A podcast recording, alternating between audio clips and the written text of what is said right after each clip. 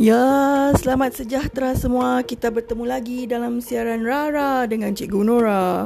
Sudah hampir sebulan kita tidak bersiaran. Kamu mesti rindu dengan celoteh saya. Okay, dalam episod hari ini, saya akan uh, bercakap tentang perbualan. Tapi saya tidak akan bincangkan tentang teknik. Uh, ini kerana setiap kamu telah diajarkan teknik di dalam kelas masing-masing. Jadi apa yang saya akan um, bercakap hari ini, saya akan khususkan saja kepada tip-tip perbualan. Okey, untuk bacaan pula, kalau kamu ingin tahu lebih lanjut tentang tip bacaan, kamu boleh pergi ke episod 3 saya ya. Kamu buka semula uh, episod 3 di mana saya telah pun kongsikan tip-tipnya. Baiklah, di sini uh, bila kita nak cakap tentang perbualan, okey, saya ingin kongsikan 4 tip sebagai persediaan kamu. Okey, pertama. Okey, sebelum kamu bercakap, yang penting ialah berfikir. Berfikir sebelum kamu bercakap. Okey, ini alasannya ya. Ah, dengan mengatur pemikiran kamu terlebih dahulu, kamu akan dapat menghilangkan banyak jeda canggung yang berlaku ketika bercakap maksudnya tidak berje, tidak terhenti-henti lah gitu ya. Hmm, kalau kita sudah pun menyusun apa yang kita ingin uh, uh, cakapkan, okay, dalam fikiran kita kita pasti dapat menjawab dengan uh, lebih mudah dan jelas. Ini akan membantu kamu menyampaikan maklumat kamu dengan lebih ringkas dan padat. Bagaimana untuk mengatur fikiran? Ah inilah yang telah diajar dalam kelas kan teknik-tekniknya tu uh, macam-macam teknik guru-guru awak sudah ajar. Baik, kedua, tip yang kedua ya.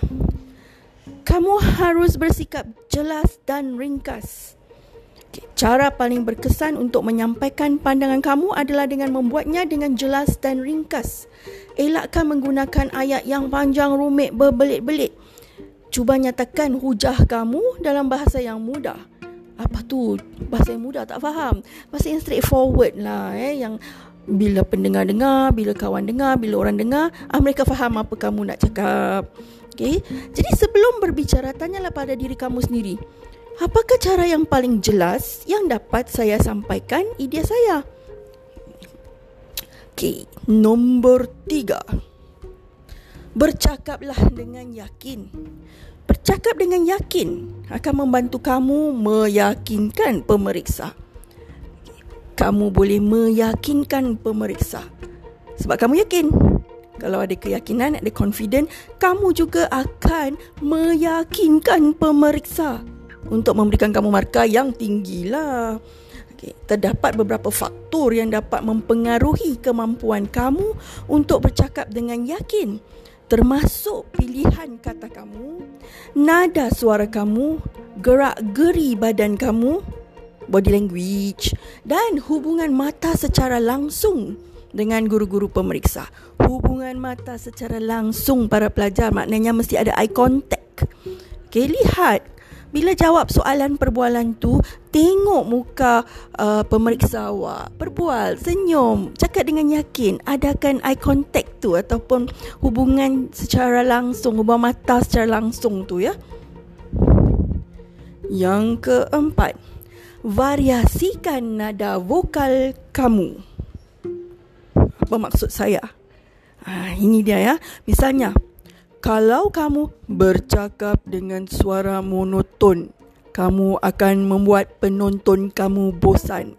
Sebagai gantinya, gunakan aliran suara untuk memberi penekanan pada perkara penting. Eh, eh bukanlah macam gitu kan. Jadi mesti hmm, memvariasikan eh. suara awak tu mesti ada nada yang naik turunnya.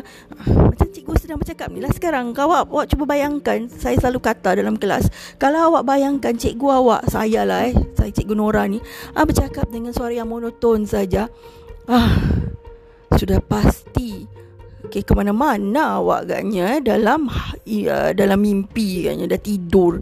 Ah, jadi kalau awak berbual dengan nada yang monoton, suara yang monoton depan pemeriksa, macam mana agaknya markah awak markah tidur lah markah zzz.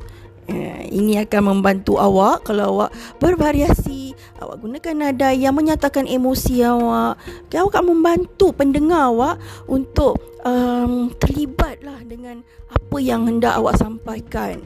Okay, awak dapat yakinkan mereka. Yakinkan ah, Cik Gua cakap yakinkan mereka saja. Yakinkan mereka untuk berikan awak markah Yang banyak dan lebih dan tinggi. Uh, Sebab awak yakin uh, Awak dapat uh, bercakap dengan nada yang uh, bervariasi.